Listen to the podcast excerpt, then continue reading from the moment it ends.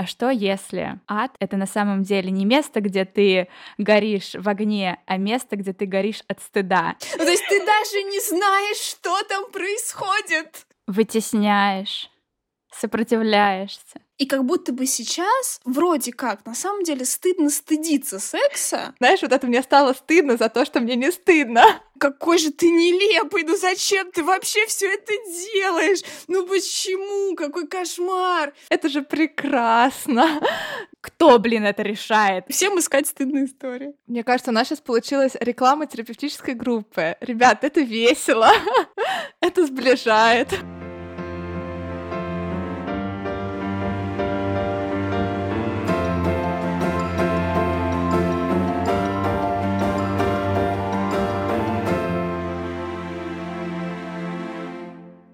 Привет, это подкаст «Пока так», подкаст о психологии, психотерапии и ментальном здоровье. И мы его ведущие Соня Авдюхина и Маша Лобазанова. Маша, привет. Привет, привет. Привет, привет, это я. Что, представляю гостью? Я думаю, пора. Ребята, у нас сегодня просто великолепная гостья Настя Бутенко, клинический психолог, тренер, супервизор мастерской современной психодрамы, руководительница психологического центра. Да, всем привет. Настя, привет. Привет. Спасибо, что позвали. Мы очень-очень тебя ждали. Невероятно как. Все придумывали тему, какую же тему задать Насте. И выбрали тему про стыд. я только сейчас заметила, что я сегодня не сказала, что наш подкаст не идеальный а, в представлении. А ведь это вообще, мне кажется, наша основная с Машей сверхидея и сверхпосыл про право быть не идеальными, право совершать ошибки и совершать стыдные поступки и выдерживать их.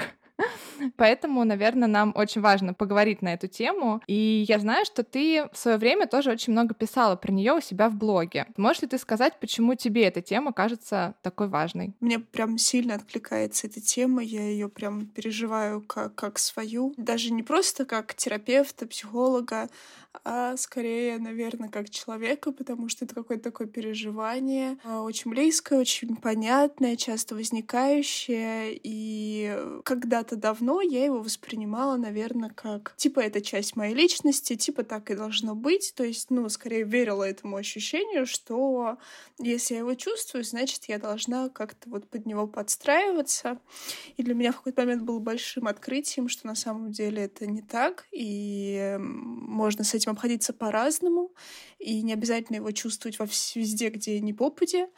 Э, и в тот момент, когда до меня это дошло, я смогла соединить какое-то количество знаний, опыта и ну, личной терапии, э, для меня было большой ценностью начать об этом разговаривать э, с другими людьми, не говоря уже о том, что ну, основная специализация — это работа с клиникой, с расстройствами личности, а, и для многих расстройств личности переживание стыда, оно является одним из центральных.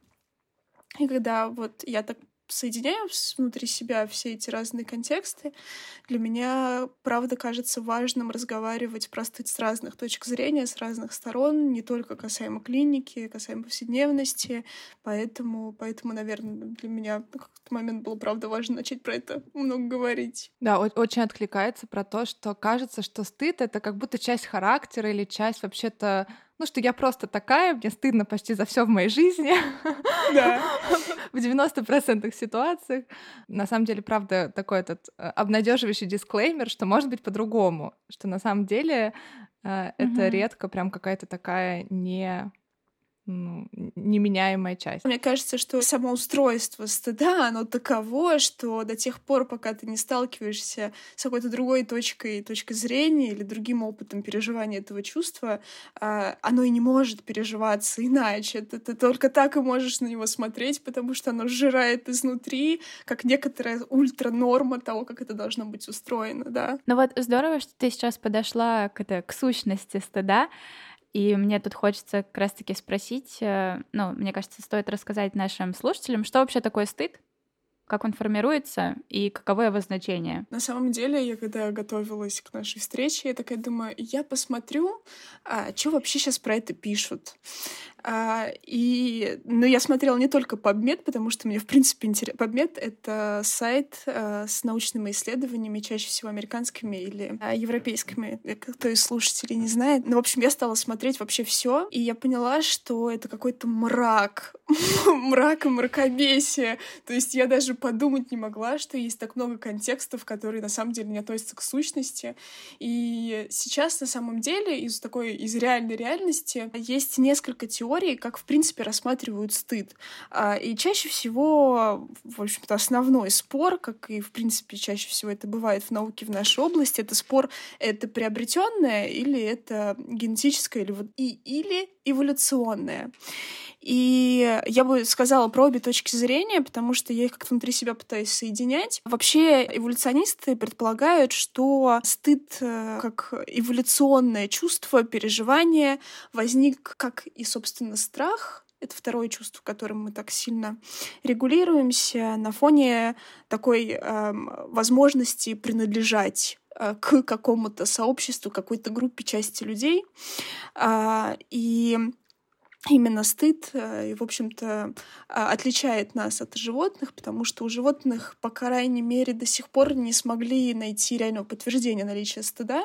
А, есть некоторые физиологические признаки того, что у них может быть стыд, но, в общем, зарегистрировать, что это прям он, а, не смогли.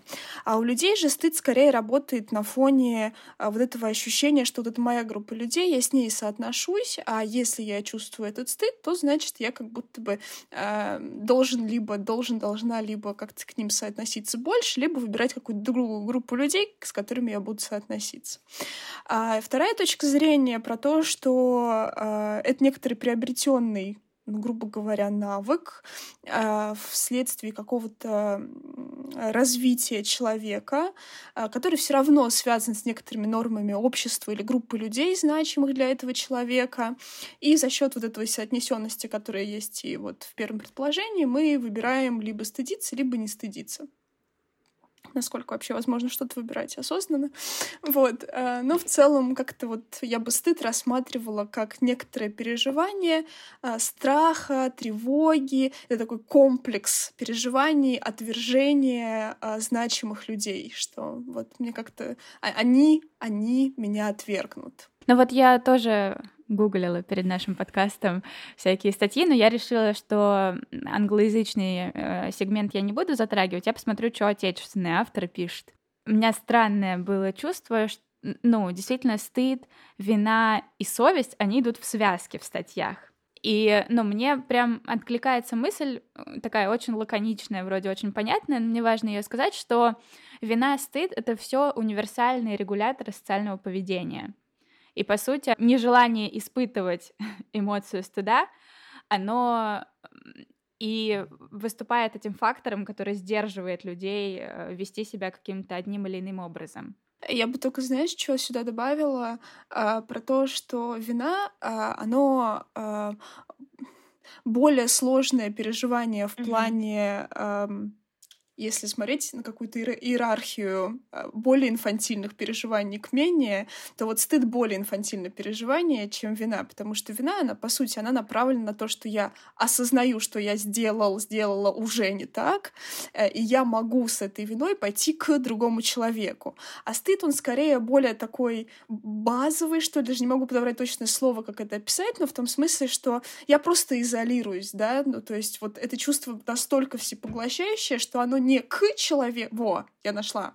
Вина — это переживание к человеку, типа, прости меня, я сделал что-то не так. А стыд — это переживание от других людей, я внутрь себя, она такая больше направлена на то, что другие от меня отвернутся. Вот, мне кажется, это такое различие, оно оно важное, но если еще сюда добавлять вот эту вот совесть, то мне кажется, что она имеет значимость и в переживании вины и стыда, то есть, ну, ну вот просто совесть для меня это еще более такое аморфное понятие, оно еще да. более какое-то такое куда-то. Но мне еще нравится довольно простое разделение стыда и вины, когда, ну, что в стыде я испытываю ну, такое тотальное чувство, что я весь какой-то не такой. То есть я вся какая-то неподходящая полностью. А вина, она все же более фрагментарна. Ну, то есть какое-то мое действие не подошло, там, да, я на ногу наступила, я не вся ужасная, а вот мой этот конкретный поступок не такой. Меня, меня поддерживает вот такое разделение еще. Да, да, да, я согласна, что вина, она более локализована. То есть там то, что я забыл про время, а не дает мне ощущение, что меня вообще будут отвергать. Но может давать. Вот может. мне кажется, в одних и тех же ситуациях мы можем испытывать и вину, и стыд. Я могу, опять же, да, опоздать и, ну, там, извиниться, что, извините, я опоздала, а могу считать, что я ужасный человек, ужасный друг, ужасный работник, и это уже будет переживанием стыда. Но вот это вот место, а, что именно человек будет переживать, оно как раз и, и делает вот это развлечение на уровне нашего опыта и личностной организации, да, что мы будем испытывать, потому что я с тобой абсолютно согласна, что именно это и делает различие, в общем-то, в том. Мы можем про одно и то же чувствовать разные чувства, можем вообще их не чувствовать и думать, ха, я нормально, что я опоздала, все в порядке, не моя проблема. А, вот, кстати, знаешь, еще такой момент про развлечение стыда, вины и, на самом деле, других эмоций, с которым я часто сталкиваюсь в терапии, что люди не всегда именно понимают, что они испытывают стыд. То есть есть какая-то реакция, например, замирание или, правда, уход в себя, но если человек спраш- спросить, что ты чувствуешь, он такой, ничего. Вот, может быть, какие маркеры есть, как понять, что я то, что я испытываю, это стыд вообще-то. Знаешь, я, наверное, начала с другого места. На мой вкус а, большое количество людей а, настолько в своем опыте, в принципе, не сталкивались с потребностью эти чувства распознавать, что первым этапом было бы хорошо просто почитать определение. Это как, уже сделает какую-то работу вот, да, по этой дифференциации. А, но сам по себе стыд, у него, во-первых, в отличие, например, от вины, есть ярко выраженные физиологические проявления, то есть есть это ощущение а, такой сдавленности в груди, а, это очень часто проявляется у людей в таком такой темноте вокруг, как будто бы все все темнеет. А, у тех, у кого физиология развита на более таком чувствительном уровне, есть еще прилив крови к лицу, к щекам, покраснения всяческие, учащенное сердцебиение да, и правда вот это ощущение, что я как будто бы замираю внутри. А, замирание чаще всего здесь связано с тем, что я надеюсь, что никто ничего не заметил, что только что произошло такое, типа... По сути, это замирание, распознавание вот этих сигналов из э, внешней среды, а что, собственно, на самом деле происходит. Вот. А, и вот это вот ощущение темноты вокруг, оно, в общем-то, отличает а, стыд от других переживаний. Я тут вспомнила эпизод из своей жизни, когда, ну не помню, кстати, сколько мне было лет, и я училась в школе, и тоже произошел какой-то очень стыдный, ну, для меня случай. Я прям испытывала жуткий стыд, который просто длился, не знаю, несколько дней. И тогда я подумала, что, а что если ад — это на самом деле не место, где ты горишь в огне, а место, где ты горишь от стыда. И я, э, мне пришла в голову эта идея, и я просто такая, блин, реально, они просто недооценивают силу эмоций, что типа легче в огне гореть, серьезно. Да, это правда такой ужас просто, ужас. Мне непереносимо от того, что только ну, произошло, и да, и за счет того, что оно не разрешается путем э, быстрого извинения или замалчивания, оно остается надолго внутри и может продолжаться. Я думаю, что если мы там постараемся, мы легко вспомним помню, за что было стыдно, но запечатляется просто как такое травматическое переживание, отвержение. На самом деле оно может и не быть отвержением, но оно переживается таким образом. И да, и оно так хорошо запечатляется. Внутренний ад. Да. Я еще думаю, что стыд это как такое самосбывающееся пророчество. Ну, то есть мне кажется, что меня отвергают, и вот у меня, например, реакция на стыд, что мне тяжело выдерживать зрительный контакт с человеком. Ну, то есть я стараюсь опустить глаза в пол или в целом, и получается, то есть я как бы подтверждаю себе то, что меня отвергли. То есть как бы я сама ухожу в себя, ухожу из контакта с людьми, но как бы проецирую, что это они ушли из контакта со мной. И вот это какая-то бесконечная, бесконечный круг, из которого, правда, тяжело выйти. Кстати, там, знаешь, там не обязательно может быть проекция, а там достаточно того, что я ухожу из контакта, ну, да. да, и, соответственно, другие люди, кстати, вот прикольная штука, а, очень многими людьми, когда они не в курсе, что кто-то перед ними стыдится, считывается вот это, ну вот что-то, что происходит с другим человеком, как высокомерие, нежелание контакта, как такое, типа, пренебрежение, и они действительно могут не вступать в этот контакт, ни эмоционально, никакой другой, и тем самым действительно создавать, создается внутри впечатление, что другие со мной не хотят контактировать, хотя на самом деле, в общем-то, я сама все это только что сделала. Мне кажется, у меня почему-то было такое ощущение, что в какой-то момент, там, когда я только пришла на психфак, в моем э, инфополе появилось очень много вот этой информации, что это не стыдно, э, что стыд — это вот, нас так научили, и что давайте теперь все не стыдиться. И Плюс еще вот эти вот разные дискурсы по поводу того, что там, э, что вот есть позитивные эмоции, есть негативные, а потом, э, ой, нет, у нас нет никакого этого разделения, все хороши. И вот стыд как будто для меня остался в серой зоне, как будто бы о нем часто говорят, что это типа, давайте не будем стыдиться, типа, все круто. А с другой стороны, вроде как бы все эмоции нормальны, все окей, они носят какую-то функцию. И вот мне хочется здесь спросить про функции стыда и есть ли от него вообще какая-то польза. Угу. А, ну, действительно, а, у стыда есть полезные функции. Это действительно внутренний маркер некоторые нормы значимой группы, которые у меня есть. А, и, в принципе, стыд не позволяет многим люди, людям делать какие-то плохие вещи. А, я не буду сейчас пытаться залезть, там, не знаю, на какие-нибудь убийства или что-то в этом духе, но, например, там а, где-то норма украсть что-то, и это окей. А где-то нет, и мне стыдно даже представить, что я могу стянуть жвачку из магазина. Вспомнила стыдную историю. Ну, в общем, да, что это некоторая такая... А, ну, это некоторый маркер значимости а, той группы, которая мне нужна. И, в принципе, а, поддержание этой нормы является входом в ту среду, которая мне нужна. А, но при этом у него есть... Э, э, эта же позитивная функция стыда делает и много негативного того, что переживают люди, потому что, ну, действительно бывает так, что значимая группа людей собственно, почему у нас и происходят все проблемы, она придерживается странных норм, которые на самом деле могут быть устаревшими или могут быть какими-то э, дикими или неправильными. Если я сейчас под э, значимой группой людей просто тупо назову там маму, папу, братьев, сестер, бабушек с дедушками, то мне кажется, здесь будет понятнее этот контекст, потому что они не могут не быть значимой группой, сколько их не обесценивай, особенно в э, таком возрасте формирования всех личностных качеств, там, примерно до 12-13 лет.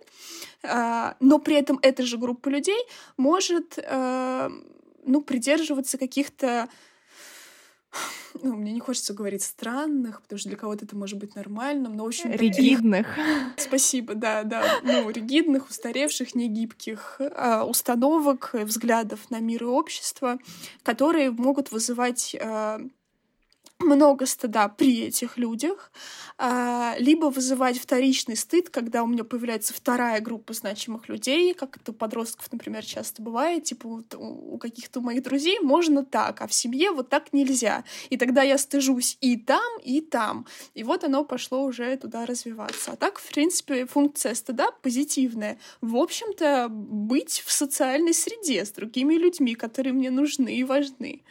Да. А вот тут мне как раз хотелось бы немножко уточнить вот про этих значимых людей и вот про стыдящих фигур. Ведь мне кажется, часто бывает ситуация, когда я испытываю стыд, а, ну, я же в этот момент думаю, что, наверное, эти люди меня сейчас отвергнут, которые передо мной. Но как будто бы я не провожу вот эту сверху, что вот эти-то люди меня не отвергнут. Возможно, вот э, там моя мама, мой папа, бабушка, дедушка меня бы отвергли в этой ситуации, но эти нет. А вот что это за феномен? То есть, получается, у меня внутри есть какая-то стыдящая фигура, которую я запомнила с детства, и, или что? На самом деле, если прям сильно всматриваться в э, вот этот более социальный контекст формирования стыда, а, то он развивается примерно следующим образом. Стыд, стыд нас могут прямо стыдить, то есть говорить нам, вот так делать нельзя. Типа, у нас нельзя ходить, не знаю, там, без майки. Вот э, у меня была какая-то история, э, мне было лет э, семь, у меня есть младший брат на два года, меня младший, к нам приехала какая-то моя бабушка, двоюродная, троюродная, хрен его знает. Ну, в общем, она не была вот значимой частью семьи, ну, такой основной, я имею в виду, значимой была, конечно. Вот, и я помню, что я бегала в каких-то трусах, ну, блин, мне семь, и никто мне не говорил, что это не окей. И она зовет всех к ужину, и я прихожу в этих трусах, и я помню, что она на меня смотрит и говорит, ты что?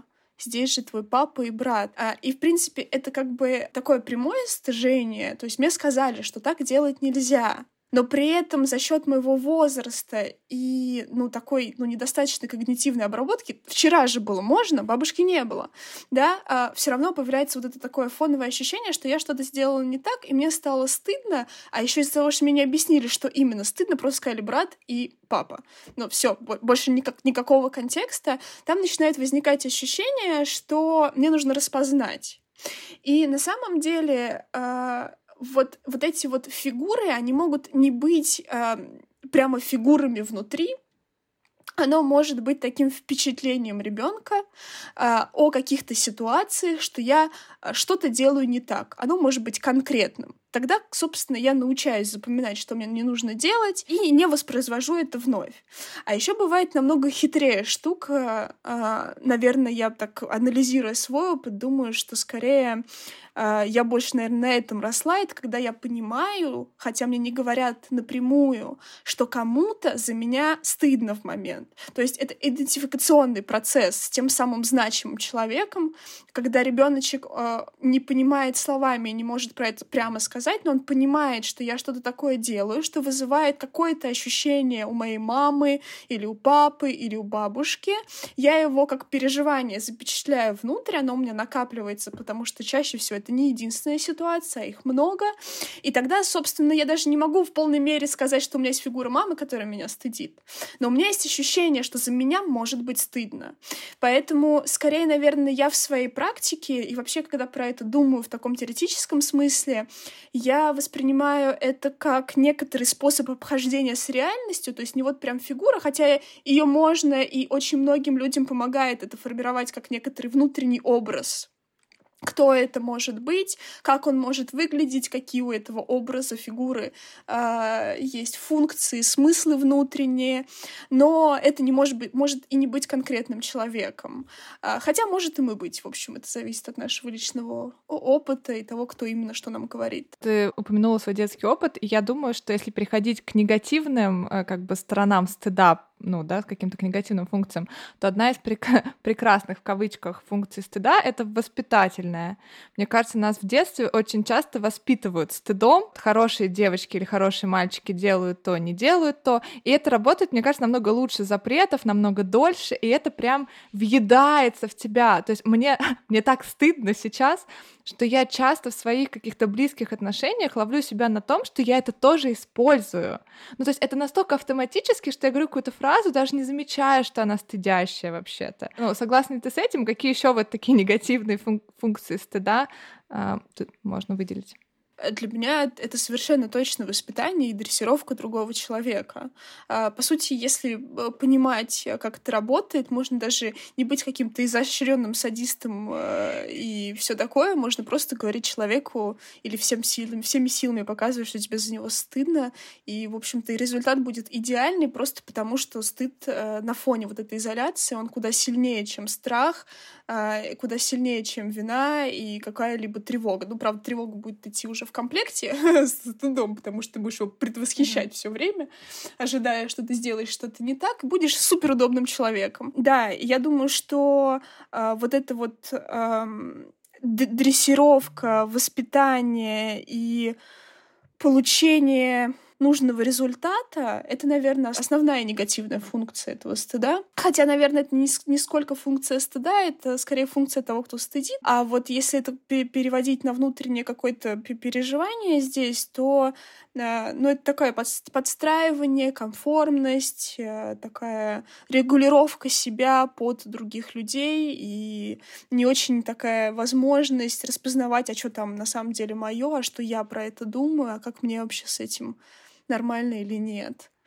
Да, гендерно, кстати, ты сказала, гендерно, мне кажется, это просто прекрасно. Я думаю, что стыдно мальчикам плакать, стыдно девочкам говорить про месячные, не знаю, там стыдно вот это, то просто бесконечно вообще. Стыдно злиться. Вот да. я недавно осознала, что у меня есть, э, ну вот это, что если я злюсь, то я плохая. Я еще думаю, что для меня негативные какие-то последствия стыда, что он правда сильно блокирует э, мно, любую спонтанность, любую какую-то непосредственность, потому что я реально постоянно просчитываю в голове, сколько это уместно, никто ли меня сейчас не осудит, не отвернется от меня.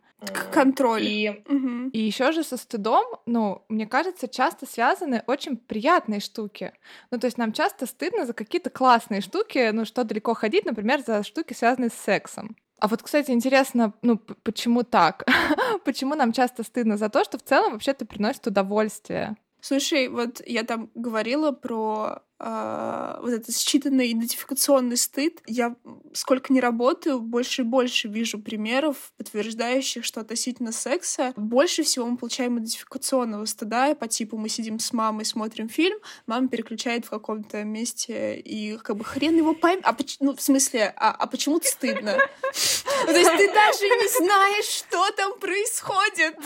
Тебе даже непонятно, но почему-то очень стыдно. Вот. Ну, типа, просто там вот эта, да, ассоциативная связь, она появляется, типа, я вижу реакцию мамы, я вижу ее действия, вот она картинка, все, я слепила, все отлично. Можно даже маме ничего не говорить, можно просто что-то делать.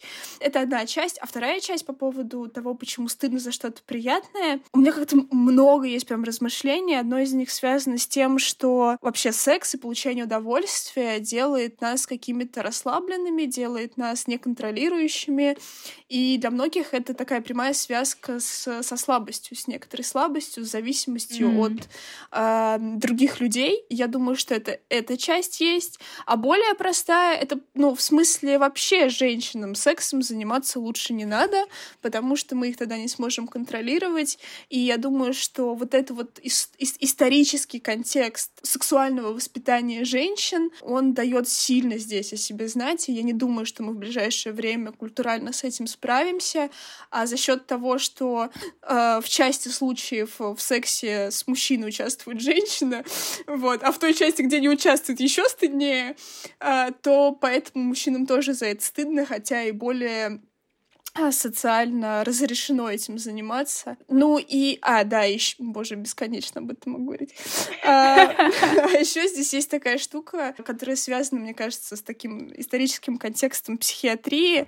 А, очень много разных сексуальных удовольствий, предпочтений долгое время вообще были связаны с ненормой. Как, например, там, не знаю, ничего кроме пенетративного секса, ничего кроме... Блин, вообще, ну то есть существует только пенетративный пенетративный секс для зачатия ребенка. Все, что не оно, это вообще стыдно, плохо, развращенные люди, дорога им только в ад. Ну и здесь еще есть этот религиозный контекст, понятно, когда без него. Ну и в этом смысле я думаю, что вообще с сексом мы еще не скоро разберемся. Блин, звучит грустно. Просто интересно, когда мы с Машей делали опрос э, в соцсетях про ситуации, в которых вам стыдно.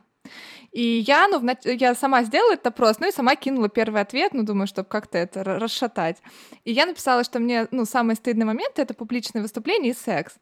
И прикольно, что больше никто не написал про секс. Я думаю, это, нас, это то есть это, знаете, уже стыд в квадрате, что ты даже как бы, не знаю, не думаешь про это. То есть многие написали про ошибки, про там вот внимание чужое стыдно там, если что-то глупое говорю, если там не подготовился, вот. Да, но никто не написал про секс, хотя мне кажется, это, ну, прям первое, что у меня возникло. Это, это слишком стыдно, чтобы ну, писать вот да. в окошко, где надо писать стыдные вещи. Ну да, нем, немножечко уходишь в какой-то астрал, просто я даже ответить на это не могу, что это стыдно. Ну, просто, понимаете, мне кажется, мы еще в таком немножко а, пограничном времени находимся, потому что сейчас есть все таки довольно большое движение, направленное на то, чтобы а, делать что-то с темой секса. И как будто бы сейчас, вроде как, на самом деле стыдно стыдиться секса, Да, вот, я как раз об этом хотела поговорить тоже.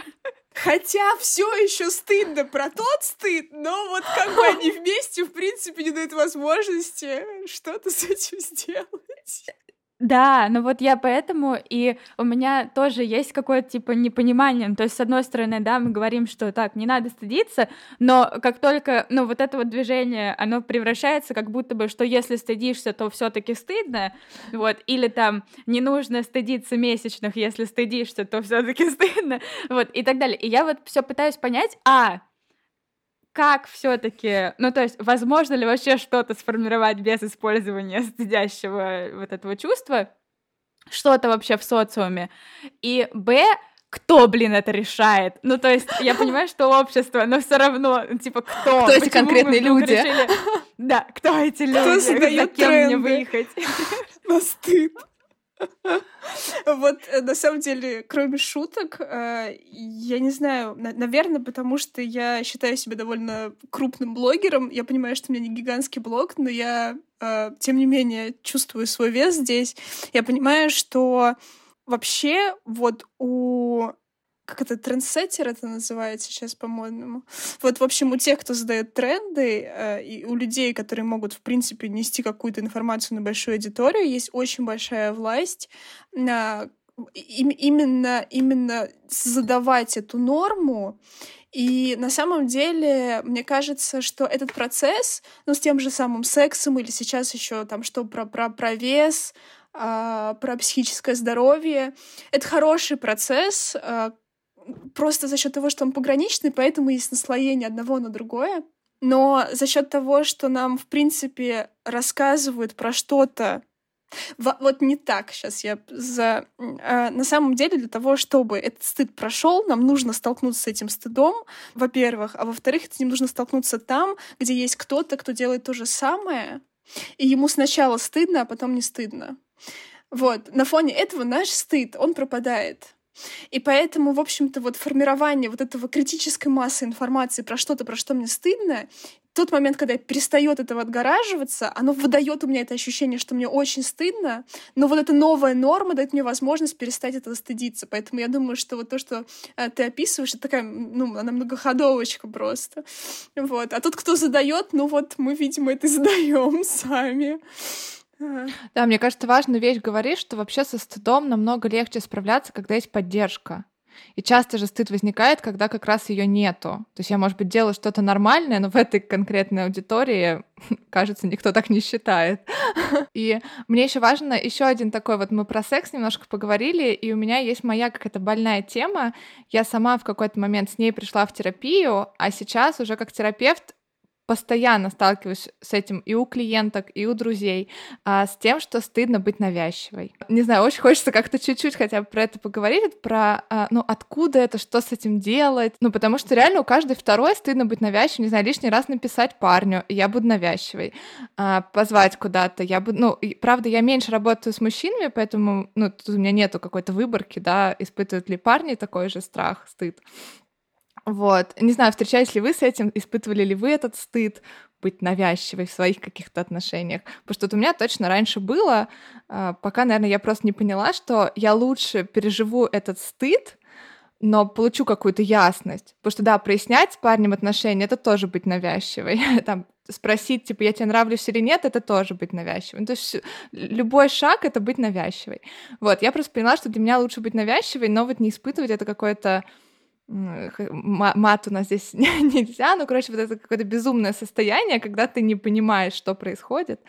А, вот, что вы считаете про это навязчивость? Просто когда ты начала говорить, э, у меня какие-то другие были примеры про навязчивые, э, навязч... навязчивость по отношению к другим, э, типа вот не в отношениях написать, uh-huh, да, а просто что-то спрашивать. Просто сейчас здесь еще один прекрасный тренд про личные границы, который сильно здесь давит, и я прям очень вижу и по клиентам, и вообще и по подписчицам, и подписчики мне об этом пишут, что как будто бы вот я лишний раз прошу, и я задену чьи-то границы. Uh-huh. Но мне кажется, что э, то, про что ты говоришь, это какая-то история, э, опять же, про э, если я навязчивая, это значит, что я слабая и нуждающаяся, это я в более такой просящей позиции, как будто мне больше mm-hmm. надо, чем э, тому, кто мне, по идее, должен отвечать.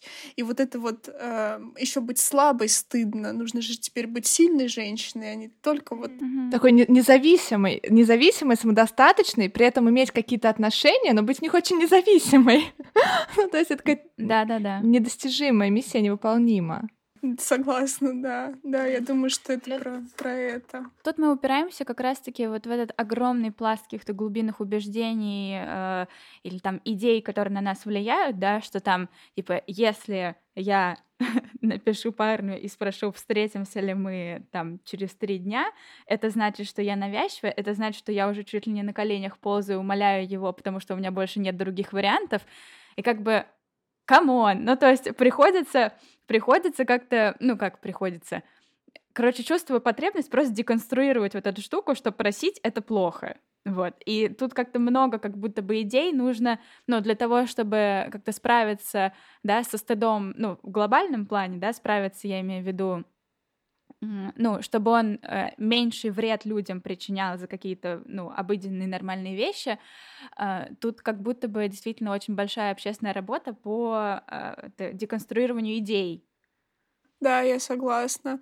Э, тут прям много одно на другое налепляющихся каких-то конструкций, которые люди привыкли, привыкли здесь использовать, которые могут быть и устаревшими, и вообще не относящимися к делу.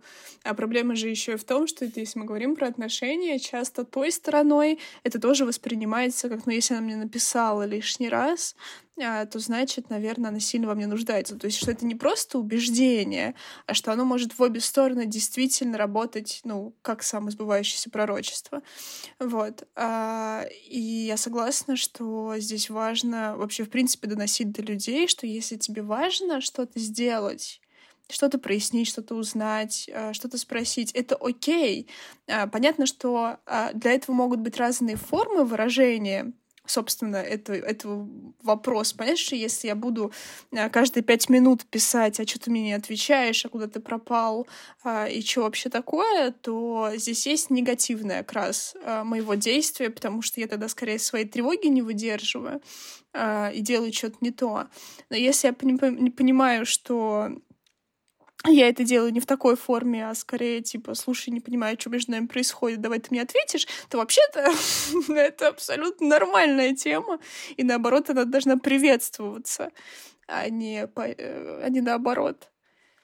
Да, это так грустно, когда ты говоришь, что, ну вот, э, там другой человек может подумать, что вот она мне пишет, и она прав, ну как будто я, она правда во мне нуждается, и это тоже как будто бы плохо. Ну, то есть, так, как будто плохо, что я испытываю какие-то нежные романтические чувства к человеку и хочу его видеть. Меня еще вот это как бы вводит в какой-то ступор, что это же прекрасно.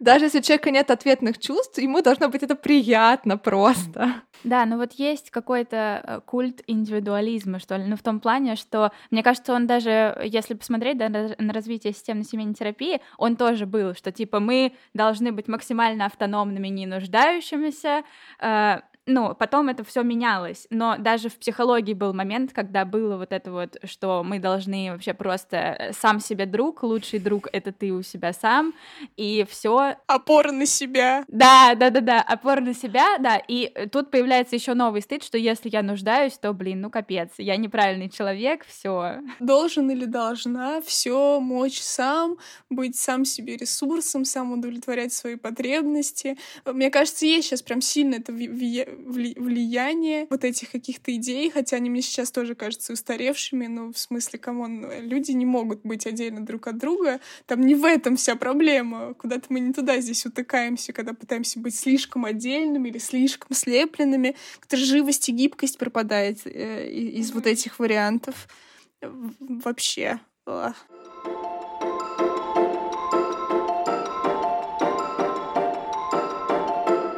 Можно я перед тем, как мы перейдем к части, что можно делать с стыдом, мне еще два понятия нужно прояснить, э, потому что они тоже встречались в ответах э, про токсичный стыд и испанский стыд. Что это такое, в чем разница? Потому что мне кажется, они часто употребляются, ну, когда уместно и неуместно, скажем так. Я начну с испанского стыда. Он для меня здесь как-то попроще к объяснению. Испанский стыд — это когда что-то кто-то делает, кто-то другой, а стыдно мне. Очень понятное место. Но это, по сути, про то, что ты рассказывала про родителей, которым стыдно за ребенка, ребенок это потом... Да, это идентификационный процесс. Ну, по сути, да, это такой стыд, который, как мне кажется, должен испытывать другой человек, но, как мне кажется, не испытывает в этой ситуации и делает. А стыдно в этот момент мне, хотя я могу вообще не иметь никакого отношения. Блин, у меня, короче, есть прям целый список сериалов и фильмов, где я, которые вот так просто смотрю, потому что я понимаю, что меня это просто сводит с ума. Я сижу просто, господи, зачем вообще все это мне показывать? Показывают похлеще, чем если бы я смотрела пилу. Ну, то есть, ну, прям, прям оно, правда, выжигает изнутри. А токсичный стыд, а, я даже гуглила, что пытаются под этим объяснить, но оно настолько абстрактное понятие, оно настолько проразное. Я бы под токсичным стыдом скорее понимала бы вот этот стыд, который возникает как наученный способ реагирования на окружающую действительность или стимулы, а, неуместно. То есть я как будто бы стыжусь здесь абсолютно всего, всего, и скорее уже себя разрушаю внутренне через вот это переживание невозможности, как ты уже говорила, спонтанно на что-то реагировать. И вообще, в принципе, быть в согласии с собой, со своими переживаниями, чувствами и мыслями. То есть как будто бы я бы здесь ну, вообще токсичность еще это слово. Ну, в общем, скорее для меня токсичный стыд — это такой перебор с вот этим, с вот этой нормализацией, с цензором, который у меня есть внутри, такое уже чрезмерное количество возникающего стыда. Слишком много, слишком сложно. Да. Mm-hmm. Слушай, а, а как думаешь, можно что-то с испанским стыдом сделать? А, я думаю, что чем больше я буду а, нормализовать у себя каких-то вещей, тем меньше меня будет волновать, а, что происходит с другим человеком. Это один путь, а другой путь, который мне кажется более сложным и бессмысленным, я обычно предпочитаю идти первым, но все равно вообще возможность отделять а, свое от не своего и вообще, в принципе, осознавать mm-hmm. и рефлексировать, а, чего на самом деле делаю я, что делает другой человек, человек, оно здесь помогает. Другое дело, что часто испанский стыд возникает тогда, когда кто-то близкий мне, значимый мне что-то делает, и у меня возникает не просто ощущение, что мне за него стыдно, а мне еще вторично стыдно, что кто-то подумает, что я в связке с ним, и уже тогда меня mm-hmm. будет отвергать. Ну, то есть, что здесь есть вот эта вот дополнительная часть какая-то, что я ассоциируюсь с тем человеком, который делает что-то стыдное. Ну да, мне кажется, mm-hmm. это часто бывает. Например, э, я слушала какую-то лекцию, и там был как раз пример про, если, например, пьяный родитель что-то делает, э, да, и тут вроде бы мне из-за него стыдно, но я еще как бы его ребенок, и мне стыдно, что могут по мне подумать. И это правда такая, ну, тяжелая ситуация. Да, я как раз хотела сказать, что мало себе могу представить ситуации, когда там ко мне придет клиент и скажет, что его ну, проблема, которую он хочет обсуждать, это то, что он испытывает испанский стыд, и с ним надо что-то сделать. Но вот ты сейчас рассказала вот этот кейс про родителей, и я поняла, что да, наверное, это все-таки имеет место быть. Ну, то есть это действительно может быть какой-то большой проблемой. Ну, или не то чтобы прям большой, но Я просто ходила к психологу с этой историей, сериалами и фильмами. Ну, я просто, наверное, уже... Ну, это было относительно недавно. Я просто, наверное, уже просто могу обо всем говорить со своим психологом. Ты можешь хоть один назвать? Мне так любопытно. Мне тоже. Ну, например, Sex Education. Вот этот вот парень, я не помню его имя, а который главный герой, который там делает вот это вот... Отис. Просто. Да. Ну, то есть, ну, я смотрю, думаю, какой же ты нелепый, ну зачем ты вообще все это делаешь? Ну, почему? Какой кошмар кошмар! Или недавно я досматривала, я же прям говорю, у меня просто краснеет лицо. А, или недавно я, а, ну, там прям, наверное, здесь такое локальное, а там было помощнее, там был стыд такой с, с возмущением большим связанный. Я очень люблю сериал «Люцифер», на Netflix он выходит, и там сейчас будут спойлеры, это, наверное, плохо. Ну, мы предупредим. Спойлеры. Там в самом конце, в последнем сезоне, есть момент, э, значит, что у Люцифера есть терапевт, терапевтка, э, которая написала про него книгу, и для того, чтобы разобраться с тем, что там происходит, она эту книгу дает прочитать всем э, его друзьям, ему самому, и они такие сидят и ищут, в чем же там была проблема, прочит... прочитав эту книгу. И, собственно, мне прямо физически было нехорошо на это смотреть, потому что вот это ощущение, что что же, что, почему, а, это, и, а я же тоже психолог, не, не подумайте, что это нормально. Ну, в общем, что-то такое прям сильно было вообще. Это сводило меня с ума немножко. Я тут узнала в, этой, ну, в этом описании себя и эзотерику. Вот мне прям очень тяжело. Вот как только, как только у меня всплывает очередная реклама таролога в Инстаграме, которая почему-то, не знаю, почему таргет так на меня настроен, ну ладно, окей, хорошо. Мне прям просто очень это ощущение кринжа, то, что сейчас модно называть, вот это вот, это просто капец. Да, у меня такое есть, э, видимо, из-за того, что я довольно много сейчас занимаю преподавательской деятельностью, э, с вот эти «стань психологом за год», э, «стань групповым терапевтом за 8 месяцев», и я такая просто 4 года, у меня тысяча часов обучения, такая а но там, правда, там, знаешь, мне кажется, есть вот это вот смешение стыда с возмущением, они немножко там мешаются, но стыд там тоже у меня есть. Я как будто бы... Вот, вот это стыд от того, что меня с этим могут соединять. А, ужасно. Как вы думаете, нормальная точка, чтобы наконец-то перейти к тому, что делать? Да, я думаю, нормально. Отлично. Что делать? А, на самом деле, сам, вот если прямо вот что сделать такого, что точно сработает, но никто почему-то не соглашается на это с первого раза. А, идеальный, идеальный способ работать со стыдом — пойти на групповую терапию. Вот. Просто чем больше людей, тем эффективнее будет. А, потому что очень часто, когда люди ходят на индивидуальную терапию, у них есть какой-то конструкт про то, что вот психолог, он мне говорит, что это нормально, потому что это его работа говорить мне, что нормально, и там нет mm-hmm. такого эффекта быстрого. А сколько не занимаясь психологическим просвещением, иногда бывает это впустую.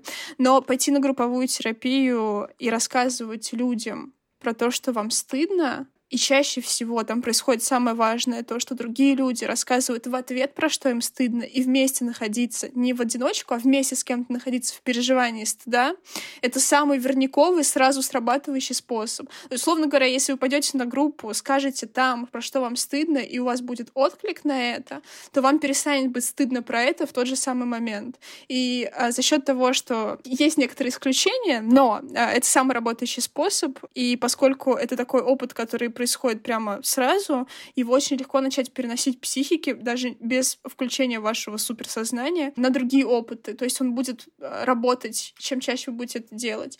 Э, в принципе, можно попробовать то же самое делать э, с друзьями и близкими, но там должна быть какая-то вводная, вводная инструкция для этих людей, потому что люди Э, они не всегда реагируют нужным способом, и иногда еще и добавляют свои реакции сверху, хотя могут и не иметь такого намерения. В общем, для того, чтобы что-то с этим делать, это нужно делать с этого. А вторая штука вообще, в принципе, разбираться, и это уже можно делать и в индивидуальной работе, это можно делать самостоятельно, разбираться, а где вы, собственно, нахватались вот этого ощущения, что про что-то может быть стыдно, это может быть и анализ собственного опыта, может быть, кто-то вспоминает э, и вспоминал вот когда мы все это обсуждали, а, что кто-то напрямую стыдил а, за какие-то вещи, поступки, мысли, действия. А может быть, вспоминается, про кого было стыдно, или было ощущение, что кому-то про вас стыдно. Это тоже очень помогает. И мне кажется, что поскольку мы много сегодня затрагивали про такие культурные и социальные особенности стыда, вообще, в принципе, пытаться погружаться в темы, почему что-то когда-то было стыдно, где вообще это, в принципе, происходило, какие есть культурные нормы, которые вынуждают нас чего-то стыдиться. Э, это тоже очень помогает с этим разбираться. У меня, например, очень большое количество тем про тот же самый секс, про женственность и про все остальное, про внешний вид, они уходили через анализ э, культурных особенностей развития женщин. Мне еще нравится такое, ну, что я иногда использую в терапии. Мне кажется, мы через стыд часто отщепляем какую-то часть себя. Ну, там, опять же, свою сексуальность, свою женственность. И вот как-то реально осознать, а что я сейчас пытаюсь отщепить. Ну, типа, какая я себе, а на самом деле не себе, а каким-то другим людям когда-то не нравилась или была неудобной. Ну, то есть, знаешь, типа там, не знаю, я злая, вот, да, вообще-то как будто бы не должна быть, или я сексуальная, или я женственная, или я там иногда глупая. Ну, там, не знаю, вот у нас был культ какой-то, что надо быть всегда умной, еще какой-то, что вообще-то, блин, я иногда могу ошибаться, могу быть глупой, говорить что-то не в попад, и это нормально. То есть мне еще вот такое помогает какое-то понимание, ничего я стыжусь, а какой себя как будто я стыжусь. Мне кажется, это вообще, знаешь, такая классная тема про нормализацию своей э, живости.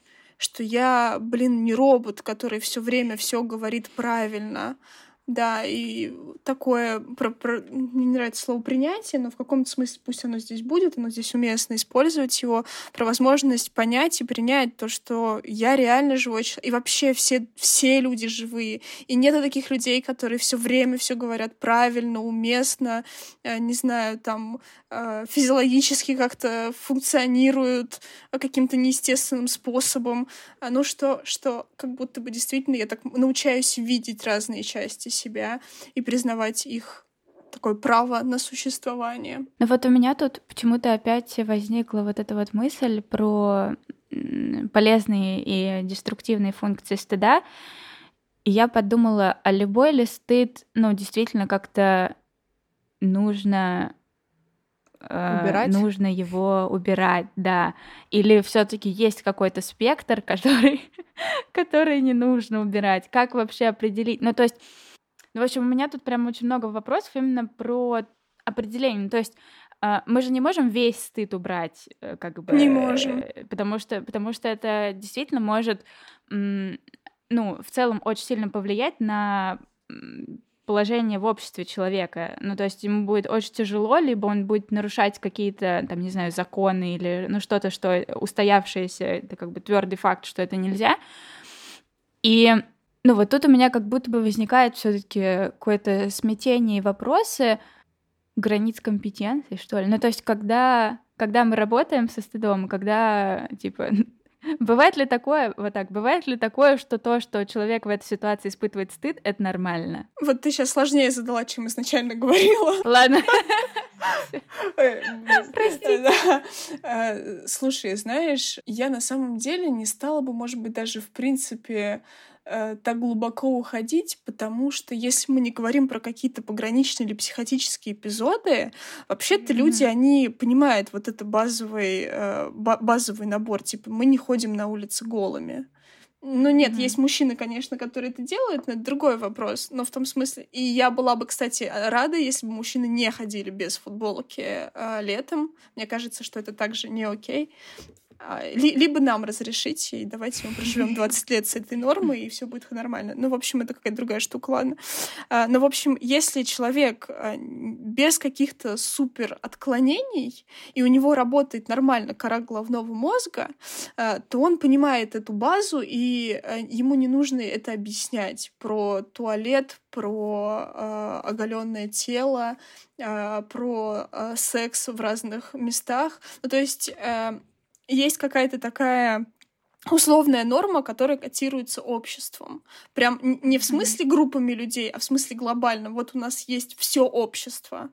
И мы это понимаем, мы это как-то э, схватываем. Нас этому научает в некоторой нормальной последовательности, если мы не говорим про какие-то отклонения. Но в целом мне бы еще все равно хотелось бы добавить, что вообще-то, если вы найдете себе такую группу людей, в которой вы можете нормально развиваться, которая дает вам э, возможность получать деньги, не сидеть в тюрьме и не быть глобально изгоем, то на самом деле в этой группе людей могут быть очень разные нормы по типу вот сейчас довольно много формируется открытых сексуальных тусовок, тех же самых. И у них норма вообще другая, не такая же, как принято сейчас в открытом сообществе всех людей. И мне кажется, что там люди получают что-то классное для себя через возможность э, изучения собственной сексуальности, изучения собственных границ. Но они, их там много, этих людей много, им там хорошо и прикольно, они для себя хороший опыт получают, и они при этом понимают, что они не каждому человеку пойдут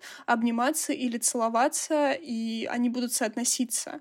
Вообще вот эта штука про соотнесенность с другими людьми, она, в принципе, и для меня здесь важно, важно слово именно соотнесенность, потому что оно для меня не про стыд, а вообще про понимание себя и других. Оно и дает возможность разделять эти границы и понимать, что все-таки на самом деле является критичным, а что нет. Угу. Ты знаешь, я вот еще подумала, мне немножко стыдно сейчас про это говорить, потому что как будто бы, знаете, стыдно вот мысль, которая еще не совсем обдумана, но я попробую, что вот как, когда стыд может быть, ну, уместен, не знаю.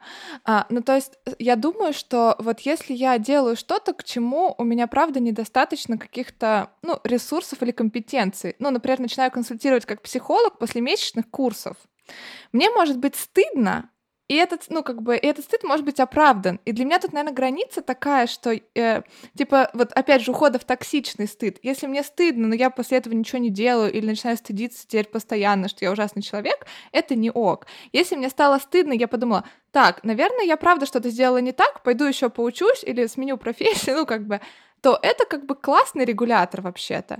Ну, или, не знаю, я решила принимать участие в конференции и вообще не подготовилась к ней. И такая экспромтом. И мне тоже может стать стыдно.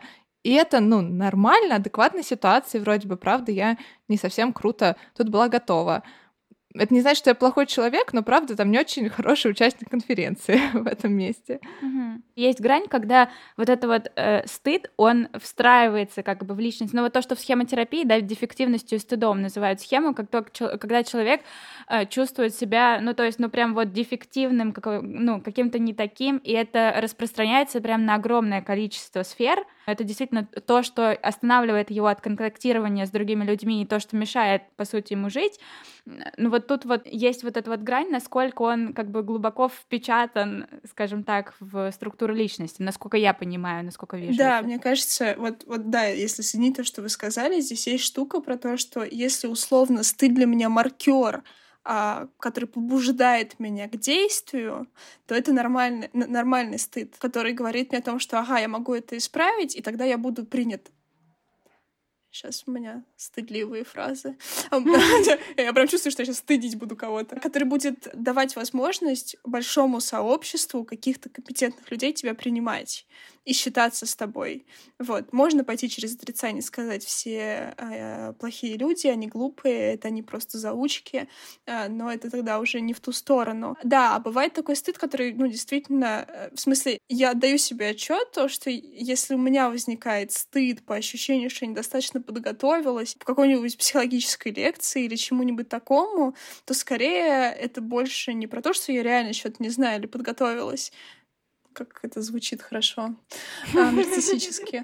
Вот. Но в том смысле, что если у меня есть какие-то объективные данные, позволяющие мне на них опираться, и я все равно чувствую стыд, то тогда скорее нужно все-таки подумать, а все ли нормально с тем, что я его здесь испытываю.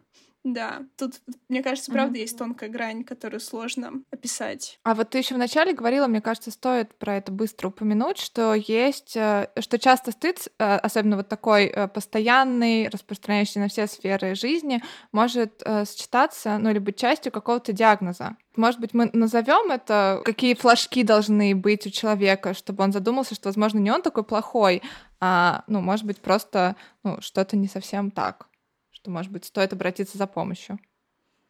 Стыд чаще всего свойственен людям э, с диагнозом нарциссическое расстройство личности, скорее невротического и пограничного уровня, психотического нет.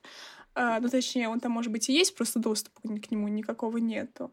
Uh, это самое яркое место переживание стыда, а еще стыд часто свойствен при обсессивно-компульсивном расстройстве личности. Он там носит такой навязчивый характер, и на фоне него могут появляться некоторые навязчивости. И, наверное, э, куда-нибудь в сторону вообще э, сверхконтроля, э, с перфекционизма. Я думаю, что при тревожном расстройстве может много проявляться стыд, но если брать прям, если нужно было бы выбрать один, я бы сказала нарциссическое расстройство личности.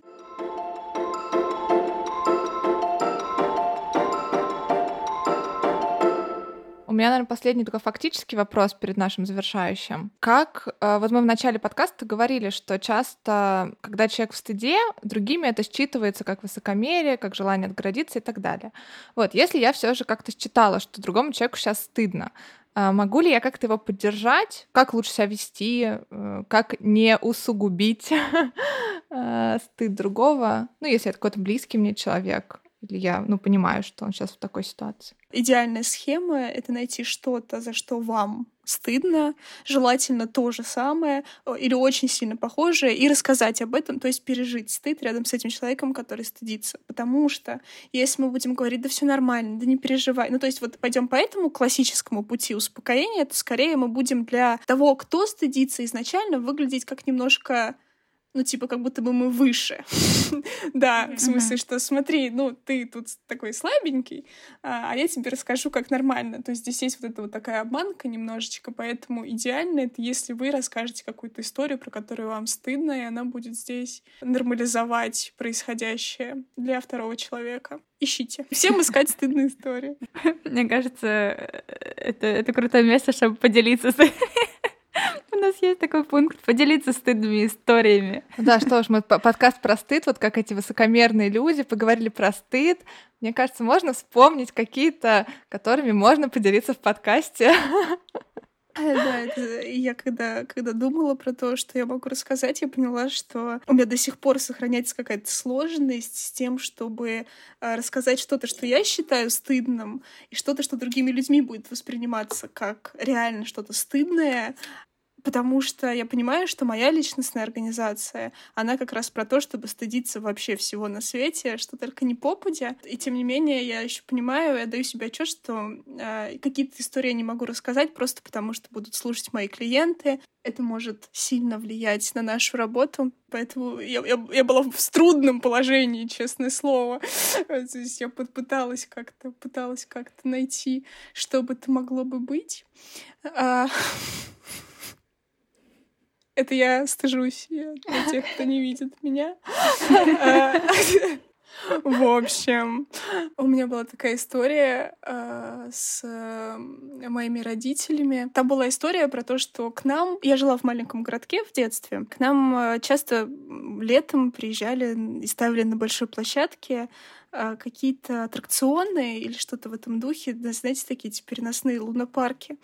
Вот, и мне жутко хотелось в этот лунопарк. Я не помню, по какой причине я не могла прямо сказать об этом маме с папой. То есть я помню, что у меня было какое-то ожидание, что если я скажу, то меня почему-то туда не отпустят. И, вероятнее всего, у меня еще такая тревожная мама, и она скорее боялась мою безопасность, которую я тогда не могла в полной мере понять. И я помню, что там они у нас были пять дней или что-то в этом духе, типа очень мало времени. Я прям помню, что я сижу в комнате, дома никого нет, и я сижу и думаю, блин, как мне нужно в этот, в этот лунопарк, а, что же делать? А мне типа, я не знаю, ну лет мне, наверное, было 12 или 13, я думаю, примерно так. А, и единственная мысль, которая мне возникла в тот момент, что мне нужно найти деньги мне очень нужны деньги, а денег у меня нет. И как, как вообще о чем идет речь? Я еще росла в такой семье, в которой деньги выдавались под э, а, четкое описание потребностей. Типа, вот на что тебе нужны деньги, вот, мы тебе на это дадим. А, и я прям помню, как я стою перед огромным шкафом, у меня есть предположение, что, значит, деньги должны быть там. Вот, я стою перед этим огромным шкафом, думаю, господи, и, и, и вот и как бы я сейчас понимаю, мне сейчас стыдно про это, а тогда я такая, ну, блин, я же хочу в лунопарк. В общем, я где-то нашла в этом шкафу, типа, спрятаны какие-то деньги, я оттуда достала, думаю, блин, я все, я пошла. А, и я пошла в этот лунопарк, я взяла каких-то, я не помню, 150 рублей, там аттракцион стоил 50, боже, я древняя как мир. Ну, в общем, я, я, я просто пошла туда.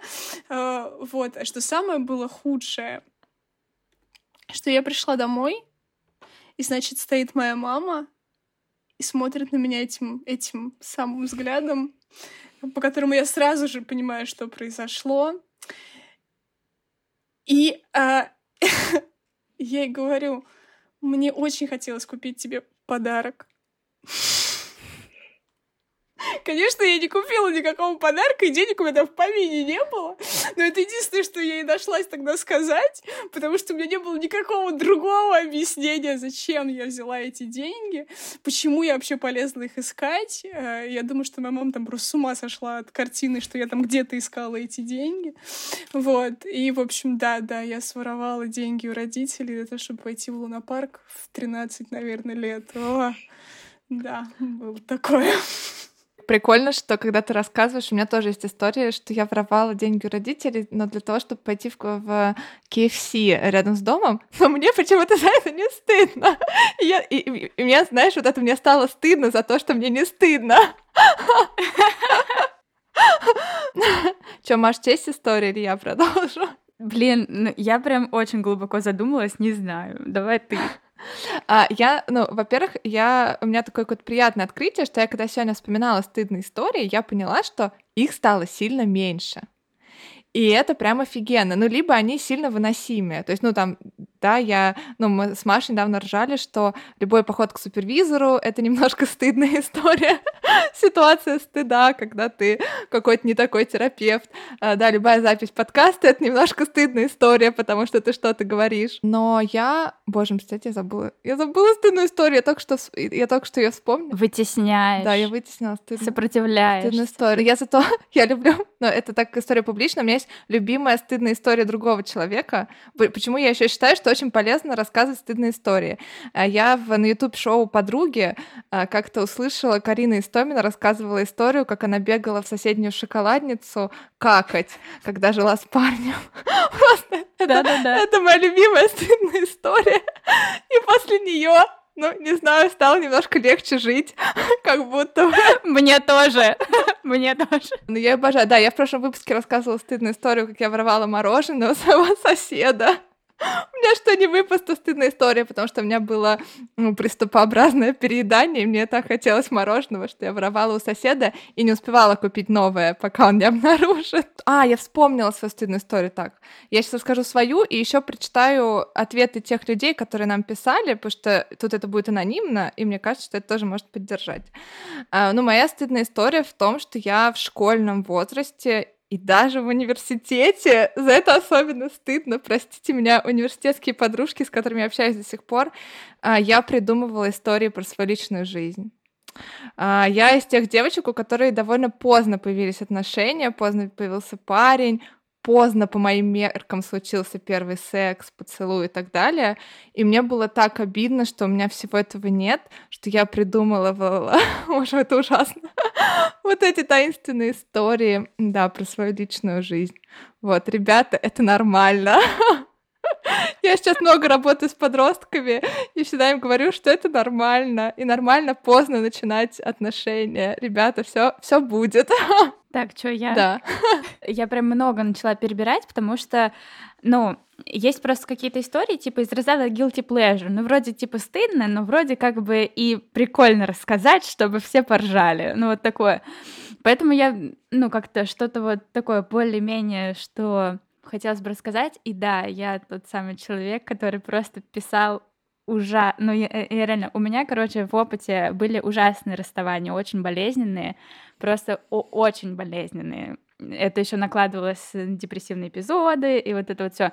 И я прям вела себя очень стыдно, потому что я могла, не знаю, там меня парень заблокировал, а я все равно ищу вот эти лазейки, как с ним поговорить.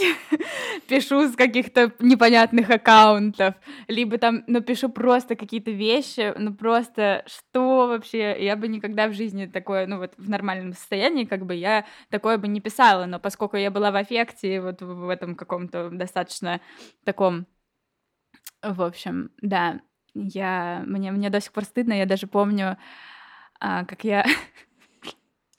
я, короче, узнала, что, ну, получается, у моего бывшего парня появилась новая девушка, вот, и я, я ему скинула, ну, это мем, как бы, ну, я там написала, типа, много всего. Я, кстати, искренне думала, что поскольку он меня заблокировал, а, сообщения как бы проходят, типа, они отправились, на самом деле их невозможно прочитать. Поэтому я себе просто дала всю волю. я высказала все, что только можно было. Да, а потом оказалось, что на самом деле он меня не заблокировал, и он все это читает. это, это, это было просто ужасно, потому что в финале я скинула мем. Там, короче, э, блин, мне кажется, что его нужно просто скинуть наш телеграм-канал, потому что там, типа, из серии э, мужчина с девушкой занимаются сексом, к ним подходит э, вторая, такая, типа, стукает ее по голове, такая, типа, вы заняли мое место. я отправила ему вот этот мем, и после этого оказалось, что он читает это все. Это было очень плохо. Это было... Это было прям очень стыдно. Мне кажется, у нас сейчас получилась реклама терапевтической группы. Ребят, это весело. Это сближает. Так, сейчас давай я быстро зачитаю, что нам присылали, чтобы тоже нормализуем. Когда туплю и ошибаюсь. Ну, там не истории, там скорее ситуация. Перманентно mm-hmm. у кого-то Правда, очень вам сочувствуем, мы были такими же. Разговоры о делах, новостях, отсутствие успехов, прогресса, работы, денег. Вот мне, кстати, это очень откликается. Мне очень тяжело, когда у меня какие-то друзья, у меня есть подруга, Женя, привет, она очень активная. И вот когда у меня периоды, что О, я устала от работы, я устала от всего, она такая, а у меня 10 новых клиентов, еще группа, а еще что-то, я просто... Мне так стыдно за то, что я унылое говно. Э, стыдно за то, что иногда кричу на детей. Настя, понимающе кивает, как единственный человек с ребенком в, в этом выпуске. А когда ляпну что-то не то, глупое, не тактичное, да, всем знакомо. Да-да-да. Да, вот мой ответ публичное выступление секс. А, так, когда кто-то рядом произносит М-м, стыд. Ну, такое матное слово там впереди, мы не можем его использовать в нашем подкасте. Типа на, фра- на фразу реагирует, да? Да, да, на фразу типа... реагирует, а, как кто-то говорит. Когда шучу, а люди не понимают. Просто, мне кажется, это, это боль. Когда тебе еще кажется, О, что да. ты такую крутую шутку придумал, но никто, О, да. никто так не думает. А когда чувствую, что привлекаю слишком много внимания. Но мне кажется, mm-hmm. для меня это сродни с сексом, потому что для меня внимание вообще-то это очень приятная штука но как будто бы правда иногда стыдно, когда мне кажется, что я доставляю людям неудобства. Очень часто, почти по любому поводу, испанский стыд. Если косякнул в командной работе, когда пишу что-то человеку, который мне симпатичен. Привет, Маша. Ну, там, там не совсем он мне симпатичный, мне было неловко как бы признаваться в своих чувствах, там прям что-то по-жесткому было. Да, но мы, мне кажется, вот это затронули в теме про навязчивость. Да когда оказываюсь к чему-то не готова, даже если не могла подготовиться. Вот, все, стыдные, стыдные ситуации, моменты закончились. Давай тогда зададим наш последний вопрос. Он простой. Если бы ты могла в конце этого выпуска сказать какую-то одну только мысль, ну, то есть вот человек все это прослушал, но запомнил только что-то одно, какой-то тезис, какой-то смысл этого выпуска, то что бы это было? Если вы чувствуете стыд, обязательно прям в этот же самый момент попробуйте про это сказать другому человеку. Даже если это будет формулировка «Ой, как мне неловко, что я». Пусть это будет эта мысль. Да, мне, мне кажется, она правда очень часто помогает. Так, теперь мы должны, как хороший блогер, закончить подкаст. Маш, у тебя это хорошо получается. Ладно. Друзья, спасибо вам за прослушивание. Спасибо, что вы с нами. Э, что отвечаете на наши опросы в сторисах и подписывайтесь на наш телеграм-канал. Спасибо, что ставите лайки и все такое прочее. Если у вас будут какие-то вопросы, то пишите обязательно их нам. Если вам что-то понравилось, либо наоборот чего-то не хватило, то тоже пишите нам. Нам все очень интересно, и это то, что помогает нам развиваться и становиться лучше. И придумывать три сезона подкаста. Четыре. У нас, по-моему, четыре. Настя, спасибо тебе большое, что ты к нам пришла. Нам, Спасибо. правда, было очень важно.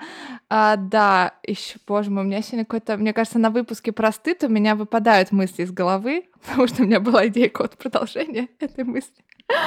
В общем, да, спасибо, друзья, что вы нас слушали. Пока. И подписывайтесь на Настю, если вы не подписаны. Вот Хотя, что я хотела э, сказать. Я хотела да. сказать, что мы в описании прикрепим Инстаграм Насти, Инстаграм ее психологического центра и всю информацию.